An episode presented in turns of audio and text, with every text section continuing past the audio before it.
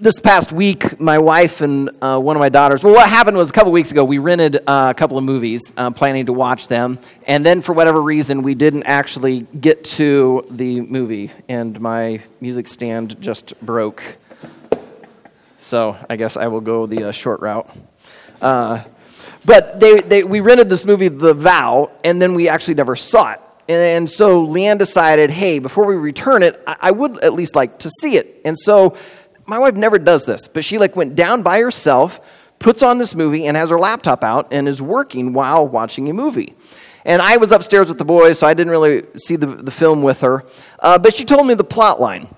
It's about this couple that got married, and two months after their wedding, they were in a horrific car accident, and the bride, she f- lost all memory of the previous 18 months which means she does not remember meeting her husband, dating him, getting engaged, and getting married, because all of that had taken place in that time frame. So she remembered her parents, she remembered her sister, she remembered all this other stuff. She just didn't remember this basically two year window. And so the story is all about the guy trying to win back the heart of the woman that he'd already won the heart of. Right? Well, it turns out the movie was based on a true story. There is a book called The Vow written by Kim and Krickitt Carpenter. And they got married in September of 1993. And like the movie, two months later in November, they were in a horrific car accident. That's the car right there. And they both survived, but Krickitt went into a coma. And when she awoke from it months later, she could not remember approximately 18 months, which means she did not remember Kim, her husband, at all. In fact, she was scared of him he was the stranger. And here he is saying, I'm your husband. And that, that petrified her because she's like, I don't know you. And pretty soon she's saying, I don't want you in my life. I want you out. I, I hate you. And yet, they are still married to this day. Uh, they wrote a book about it called The Vow. Someone in Hollywood obviously read this New York Times bestseller and decides to turn it into a movie. Now, Leanne did some research and found out that they took incredible license with the uh, movie uh, compared to their story but I think it was a New York Times bestseller, and I think the movie was a hit because people were so impressed with Kim. The, the fact that this husband, when he stood on a stage and still said, Till death do us part, that he held to that, even when his own wife is saying, I don't know you, I don't like you, I don't want you. And yet he stuck with it and won her heart back, and it just makes people go, ah. Oh. I think there's something about the pursuit. There, there's something in that, that to see this love and this devotion, to see the lengths which, which someone would go to get that person, to say, I love you, you matter. But I think equally deep in us, or even maybe deeper, is a desire to be pursued. There, there's something in us that longs to have someone else go to incredible lengths to say, I love you and I'm devoted to you. Oh, we see this in children. Uh, when you're kids, like you're saying, don't touch that, and they get this look in their eye, and they go to touch it. They're testing the limits. They want to know will you still love me even when I disobey, even when I do wrong? How much do you love me? Will you go to great lengths to hold me close? I, I was a young adult pastor at a church in Cedar Rapids for a number of years, so I worked with a lot of singles. And I had numerous conversations with these unmarried individuals who just longed to have someone give of themselves, to go to any length possible, to say, You are valuable, you matter to me, I love you, I'm devoted to you. And then when I sit down and do marriage counseling with couples, you still see that same desire. Like, still want their spouse to indicate, to show evidence that you matter to me. And I would go to any length possible to let you know how much you matter. Today, we are going to see God's pursuit. We are going to see God's love, and He's going to go to extreme lengths. However, as we study the book of Jonah, the lengths at which God goes to, on the surface, it's actually going to look like anger. It's going to look like punishment. And we're going to see some really kind of grievous things about sin. Uh, the message is going to start off kind of on this downer. It's not going to be nice and happy and peppy. But if we continue through it, if we go through this, we're actually going to see God's love And we're going to see that God loves us so much, he will go to extreme lengths to do it. So, you ready? Let's hop in to Jonah.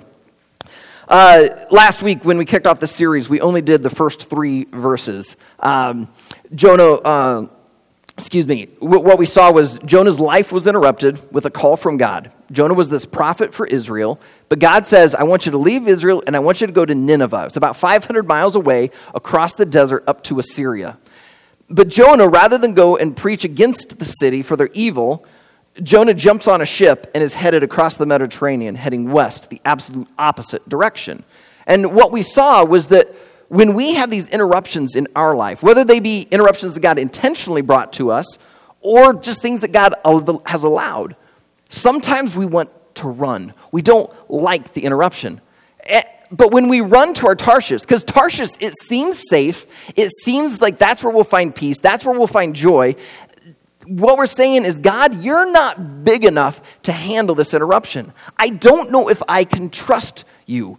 And so we don't want to go through the interruption. We then try to run to something else. And God is saying, That's not where I want you to be. I've got something better for you. And so that's what we're going to see today the length at which God goes to communicate that love to Jonah, but by extension, his love for all of humankind, which includes you. And today we're going to see just what lengths God goes to to show his love to us. So we're going to start in verse 4. We're going to actually finish out the whole entire chapter today.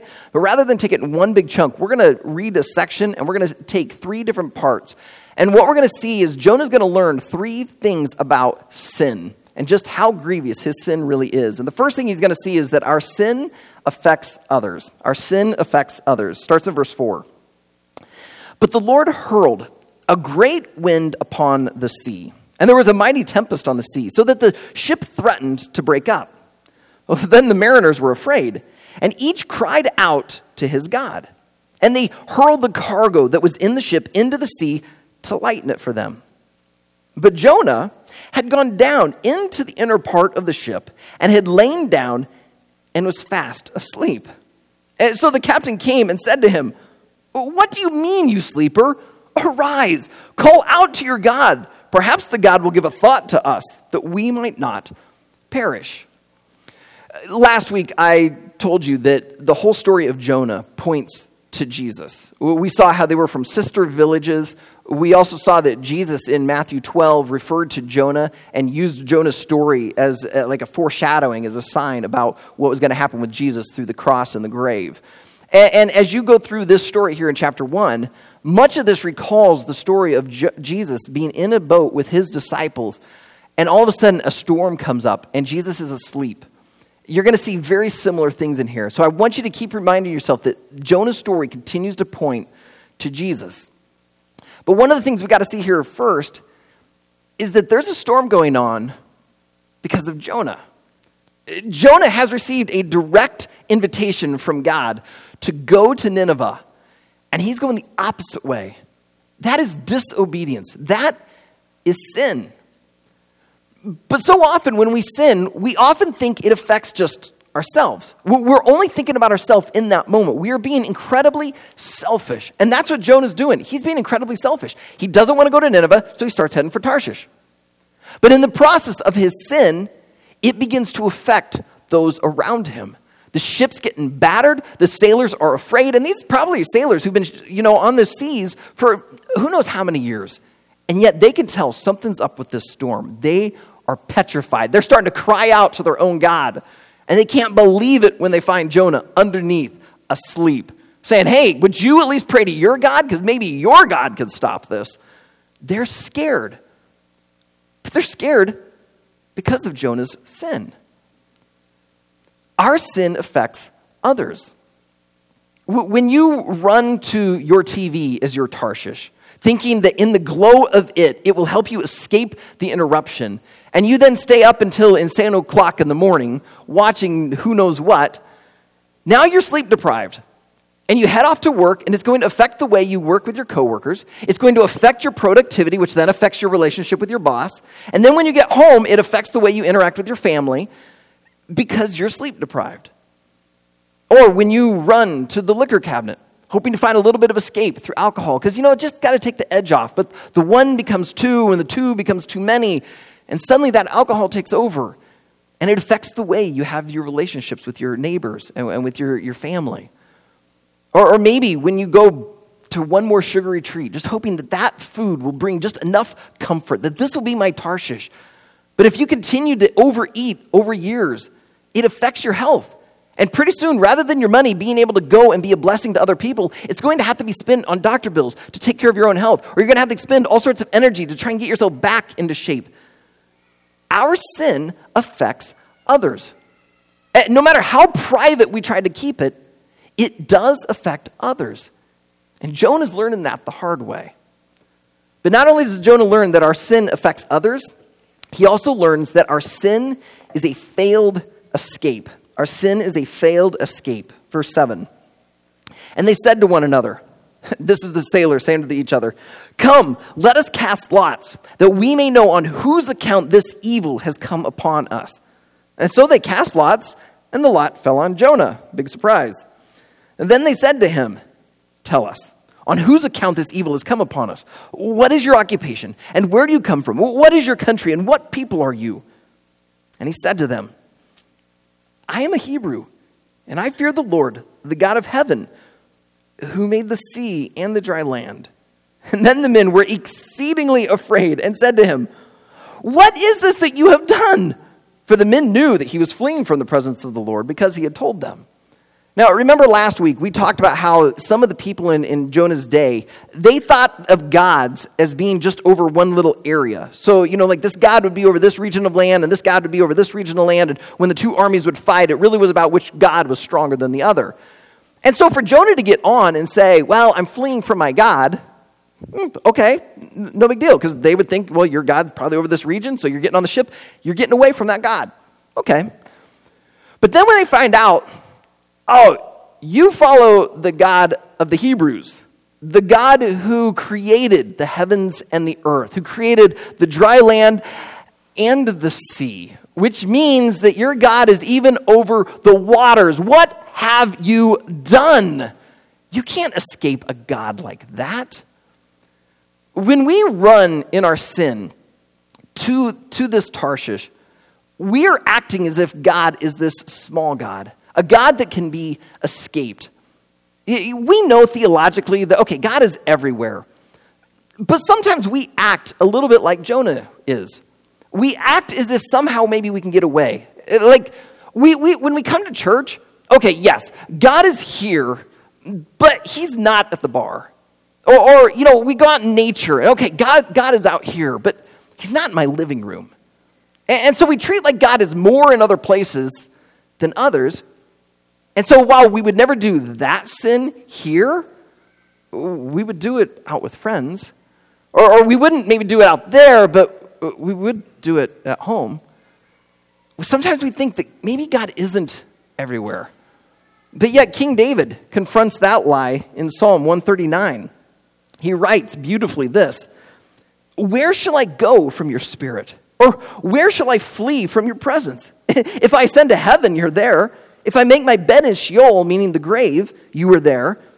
If I take the wings of the morning and dwell in the uttermost parts of the sea, even there your hand shall lead me, and your right hand shall hold me. David's saying, no matter where you go, God is there. You cannot escape from his presence. Your sin is a failed escape. You think you're going to get to joy. You think you're going to get to something great, but your sin is going to let you down.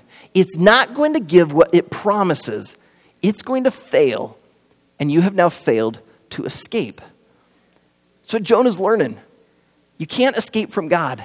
Even right out there in the middle of the Mediterranean, God is there. Which means that when you run to the bar, God is there. When you're sitting at home watching whatever you're watching on TV or on your computer, He's right there. When, when you're at the buffet line and you go up one more time, just hoping that this food is what's going to be comforting you, He's right there. You cannot escape from God. Your sin is a failed escape. So, Jonah's learning so far that his sin affects others and that his sin is a failed escape. But now he learns one more thing. He learns that his, uh, sorry, his sin requires sacrifice. Our sin requires sacrifice. This leads us to verse 11. Then they said to him, What shall we do to you that the sea may quiet down for us? For the sea grew more and more tempestuous. Now he said to them, Pick me up and hurl me into the sea. Uh, then the sea will quiet down for you. For I know it is because of me that this great tempest has come upon you. Nevertheless, the men rowed hard to get back to dry land, but they could not, for the sea grew more and more tempestuous against them. Therefore, they called out to the Lord, O Lord, let us not perish for this man's life, and lay not on us innocent blood, for you, O Lord, have done as it pleased you.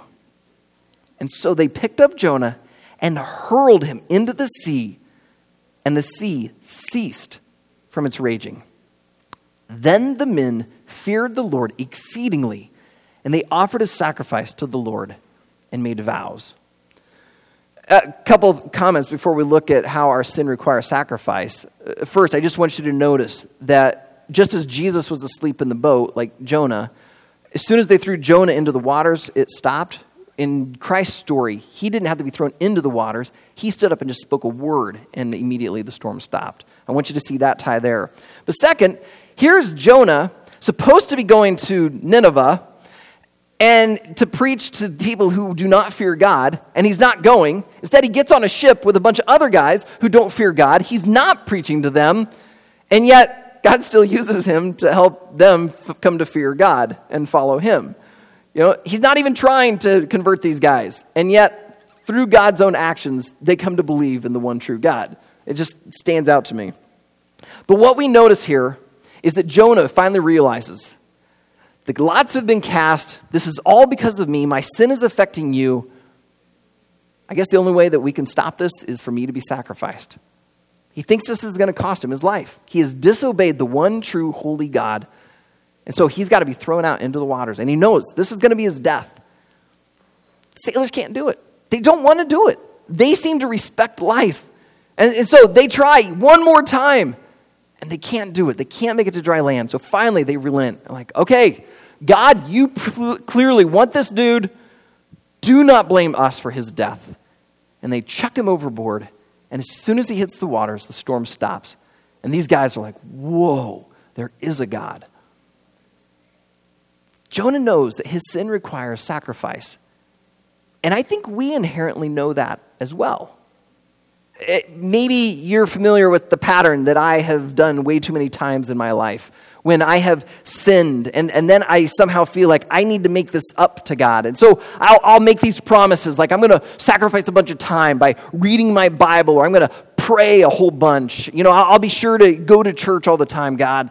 Or, or we're, we're going to sacrifice money. You know, I'll, I'll, start giving to my church, or I'll, I'll give more to, you know, help the poor. Or we, we sacrifice our energy. You know, we go and we, we start volunteering at, at church, or maybe go out into the community and do something. We got to sacrifice something. We got to make this up to God because we did wrong, so we've got to sacrifice to make it right. The, the problem, though, is our sin cannot be covered by a little bit of community service, a, a little bit more Bible, uh, doing some religious homework maybe a financial fine. No, the penalty of sin is death. You see, sin is treason. When, when God created mankind, he put his image upon man so that man could love like God and, and, live like God. There was this reflection. And so man and God was in this incredible relationship. And so because God's image is on man, man's allegiance was to be to God. However, when Adam and Eve ate of the forbidden fruit, they showed their allegiance was not to God, that their allegiance was to themselves. And thus they broke the relationship with God. They committed treason. And just as someone who would commit treason against a country must be punished, imagine you commit treason against a holy God, the only fitting punishment is death. And so when Adam and Eve sinned, they did die spiritually they immediately felt the relationship with God broken. God had been their life, He had been their sustainer. And suddenly they were afraid of Him. Rather than when God would come and walk in the garden among them and them running to go greet their God, their Maker, they tried to hide. They died spiritually. But they also should have died physically. It should have been an immediate death. But instead, God does this. It's in uh, Genesis chapter 3, verse 21. And the Lord God made for Adam and for his wife garments of skin and clothed them. When Adam and Eve sinned, they were suddenly aware of their nakedness. And it said that they tried to find plants and that to start covering themselves up. So, where did God get this skin? Because if God had just taken human skin and put human skin on human skin, they wouldn't have been covered up. God killed animals. He allowed the sacrifice to be moved from them onto an animal. Blood was shed, and God used their skins, their fur, their hide, to cover up Adam and Eve. Their sin required sacrifice. But in the gospel, we know that just as our sin deserves death, Jesus, the Lamb of God, was sacrificed. He was cut for us. And rather than his skin being put over us, his righteousness was put upon us. And we are clothed now in Christ's righteousness. So that when God looks at us, he doesn't see our shameful, sinful nakedness. He instead sees Jesus. And he sees Jesus' covering. And that is what allows us to come back into relationship with our God and begin this restoration process of his image within us so that we could go and love like Jesus loved and live like Jesus lived. Sin requires sacrifice. Adam and Eve saw it, Jonah saw it, and we see it. It's just that we can see that God gave us mercy. Just as He allowed the sacrifice that must be paid by Adam and Eve to be transferred onto an animal, God allowed ours to be transferred onto Jesus. And Jesus took and paid it all. So we see that our sin affects others. Our sin is a failed escape and that our sin requires sacrifice. So this is kind of heavy. It's not like, hey, I'm so glad I came to church today to learn about my sin. I'm just going to walk out of here with a smile beaming across my face. No, if we stopped right there, I wouldn't blame you for walking out going, dang, man, sin's pretty serious. But you see, throughout this whole entire story is this brilliant, bright thought coming through and that is God's love. Because when you look at it, you see the incredible lengths that God goes to. He uses the storm as a disciplining love for Jonah, but we also see he loves Jonah through a fish. That's in verse 17. And the Lord appointed a great fish to swallow up Jonah. And Jonah was in the belly of the fish three days and three nights um, I, we need to pause here because that verse right there causes a lot of people to go, eh, I don't think so. I, have got a lot of friends. Uh, some would say they're Christians, uh, some would say they're not. And they would look at the story of Jonah and go, mm, no. Like they, they would lump it in with like Aesop's fables. You know, uh, you got a story about a talking bird. Okay, it's a fictional story. And so this idea of a guy getting swallowed by a fish, fictional story. You know, we can still learn some things from it, but it, it's just a moral story. It, it's, it didn't really happen. And so I think we need to talk about that for a moment. If you're here and you are not a follower of Jesus, I'll just, I'll concede, it sounds ludicrous. I, wouldn't blame you one bit for doubting the truthfulness of the story. Right? I, I get it. But before you just write off this whole thing because of Jonah and this large fish, you need to know that there is a bigger story, one that's even far more fetched that Christianity hangs on. So even if we could wash away this whole story of Jonah and the fish, there's something bigger that we have to deal with. And we're going to deal with that in just a moment. But before we get to that, I want to talk to anyone here who would say they're a Christian, but they, they would kind of doubt this story as well if you say that you are a follower of Jesus, eh, or, or, I should say it this way if you say you're a Christian, then you would say you're a follower of Jesus. which means you would say you follow what Jesus taught and you would want to follow what Jesus did. But if you're denying the miraculous, then you would probably also deny Jesus' death on a cross and resurrection from the grave. Maybe you would just lump that in as another good story. And you would say you're a Christian because you're American or because you're Iowan. You, you grew up in a Christian home. You like some of the ideals that are in, in Christianity. And so you'd say, yes, I'm a Christian, but I don't believe all of that. But I want you to know that Jesus may have come and said a lot of great things. He may have lived an exemplary life. But he said that the reason he came was not just to teach us about God, not just to show us how to live, it was to come and die our death. He said that he came to give his life and to give it for many. He was to give himself up like a ransom. It was his purpose. God taking on flesh, living a sinless life, but going and dying a sinner's death. That's what it's all about. And so if you deny the miraculous, you deny that part of Christianity, which means you can't really follow Jesus then. You, would be a respecter of Jesus. You, you would like much of what he taught, you would like uh, how he lived. But if you deny this, you deny the very reason Jesus came.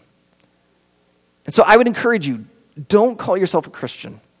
At least be honest enough say you respect him but I would encourage you to investigate this because it is an historical story. It really happened.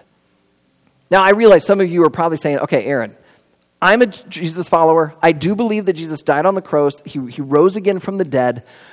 I, I believe that, and I've put my life upon it. But that doesn't mean I have to buy into this crazy story of a guy being swallowed by a fish. I mean, come on. Well, I, I want to respond with two things. Uh, first, which one of these seems more plausible? A guy getting swallowed by a fish, or a guy having his back ripped to shreds by a cat of nine tails, having a crown of thorns jammed into his head, and a robe put upon his back where the blood in his ripped up back would uh, adhere to it and dry, and then that's ripped off him, reopening the wounds. He, gets, he has to haul a heavy wooden beam up a hill. He has uh, nails, stakes driven through his wrist and through his feet. He's hung up where now he's suffocating, and he's starving, and he's bleeding to death. And then they jab a spear up in his side into his heart just to make sure he really is dead. And then they go and they put the body in a tomb where a couple days later he walks out healed and alive.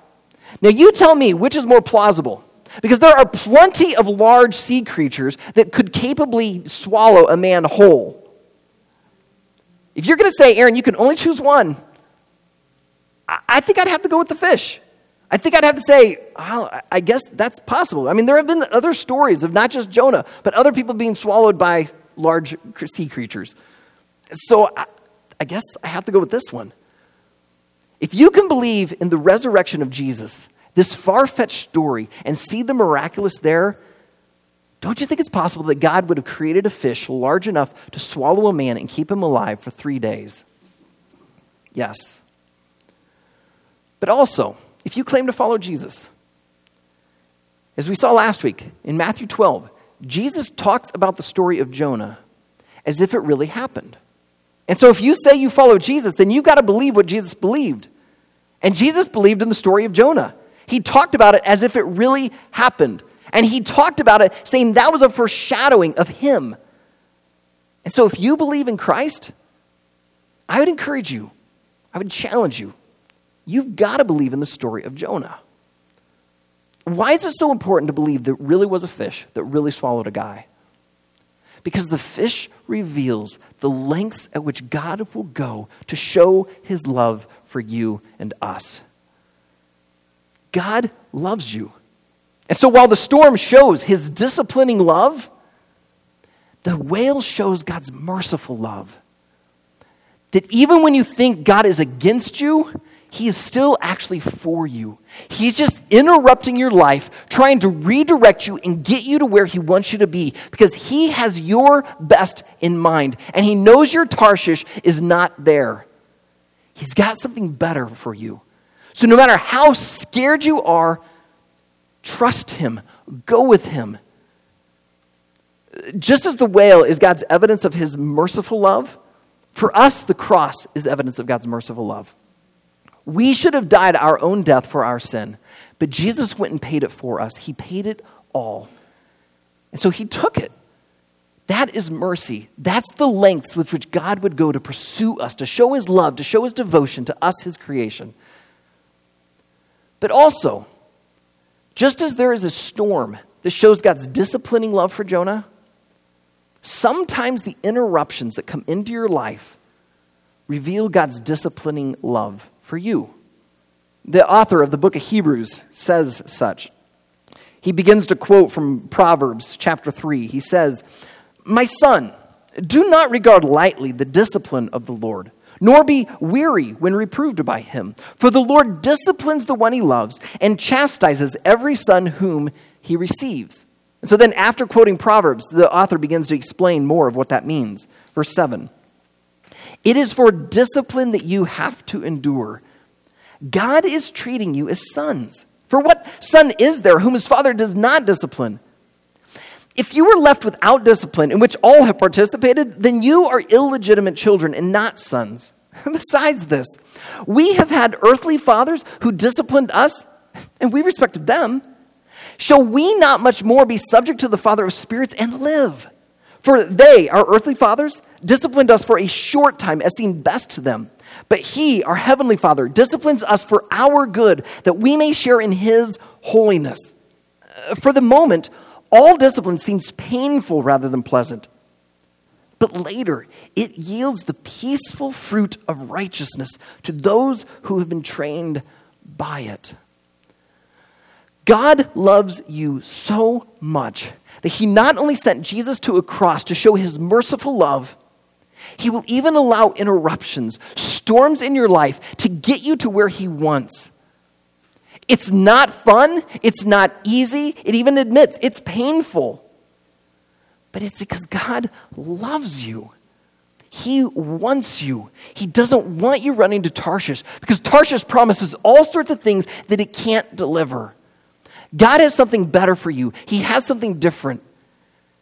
And if that means He's got to discipline you, He's got to work, He's got to reroute you, He'll do it because He loves you. You see, God knows that your sin affects others, but it also affects you. He knows that your sin is a failed escape. He wants you to stop trying to escape from His love and His presence. And He knows your sin requires sacrifice. But the cross stands before us to saying, I've taken it, I've paid it. You don't have to sacrifice anything else. Come to me. And so, if you're here today and you've been running from God,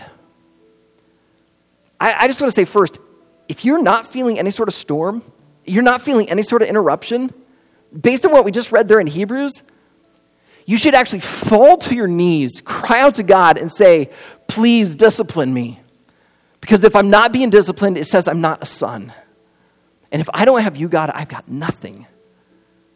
So you should fall to your knees and cry out to Him. But if you're here today and you've had some sort of storm going on in your life, there's been some sort of interruption, stop running. In fact, don't even wait for the sailors to throw you overboard. Dive. Yes, it's scary. There's a storm, there are waves. You don't know how you're going to make it. But just as God could provide a whale for Jonah at that spot in the Mediterranean, He can provide what you need to get you through this because He's a big God and He can carry you through this interruption. God loves you. He wants to mold you and shape you into that image of Jesus because what this world needs is people who will love like Jesus loved and live like Jesus lived. And that means they can't live for themselves. Sin is saying, Come, it's great, it's wonderful, and it draws you within yourself. And God is saying, I got something better for you.